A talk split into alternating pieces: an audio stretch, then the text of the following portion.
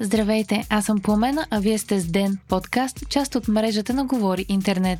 Днес ще чуете за речта за състоянието на Европейският съюз, за инфлацията и за конфликтът между Армения и Азербайджан. Сряда, септември, 14 ден.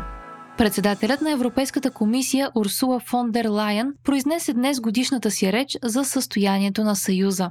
Проблемът, на който фон дер Лайен обърна най-голямо внимание, очаквано беше енергийната криза и реформирането на пазара на електроенергия. В речта си председателят отново повтори мерките, които Европейската комисия вече предложи за обсъждане, а именно таван на цените на газа, облагане на свръхпечалбите на дружествата, произвеждащи електроенергия, намаляване на потреблението по време на пиковите часове, облегчения за доставчиците и подпомагане за бизнеса и домакинствата. Тези мерки биха помогнали на Съюза да се справи с десеторното увеличение на цените на газа и нефункциониращият газов пазар, според Фондер Лайен. По нейни думи, Европейският съюз може да събере над 140 милиона евро от свръхпечалбите на компаниите, произвеждащи ток, както и на тези, които добиват изкопаеми горива. За енергийната криза Фондер Лайен обвини Москва. Тя допълни, че Украина и Европейският съюз могат да спечелят войната срещу Русия и потвърди, че подкрепата на Съюза за Украина ще продължи. Според Фондер Лайен, руският финансов сектор е на доизживяване. Три четири от банковият им сектор е извън международните пазари. Хиляда компании са напуснали Русия, производството на автомобили е намаляло с 75%,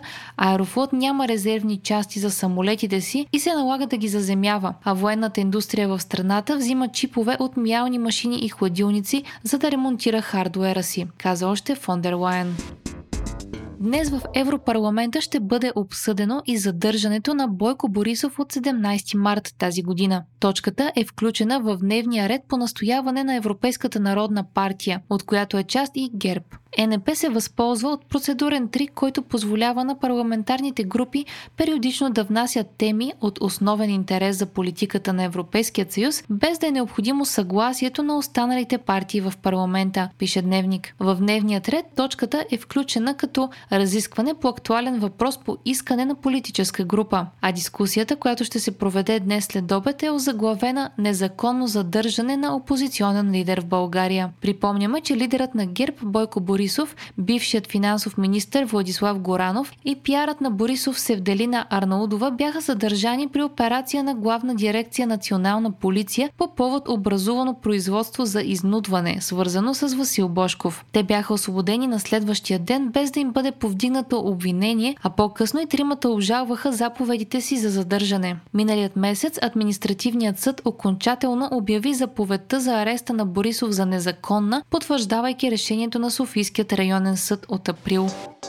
17.7% е годишната инфлация през август по данни на Националния статистически институт, а индексът на потребителските цени се е увеличил с малко над 1% в сравнение с юли. Увеличение на цените се наблюдава за почти всички стоки и услуги, като най-голям ръст бележат цените на газа с над 50%, както и разходите свързани с дома. Средногодишната инфлация е 12,6%.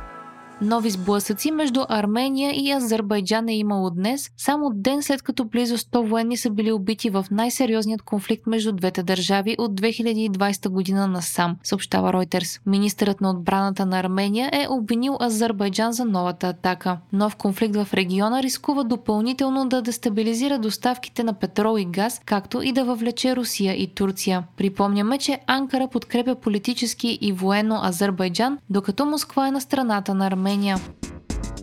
Вие слушахте подкаста Ден, част от мрежата на Говори Интернет. Епизода подготвих аз, Пламена Крумова Петкова, а аудиомонтажа направи Антон Велев. Не изпускайте епизод на Ден, абонирайте се в Spotify, Apple iTunes или някое от другите подкаст приложения, които използвате.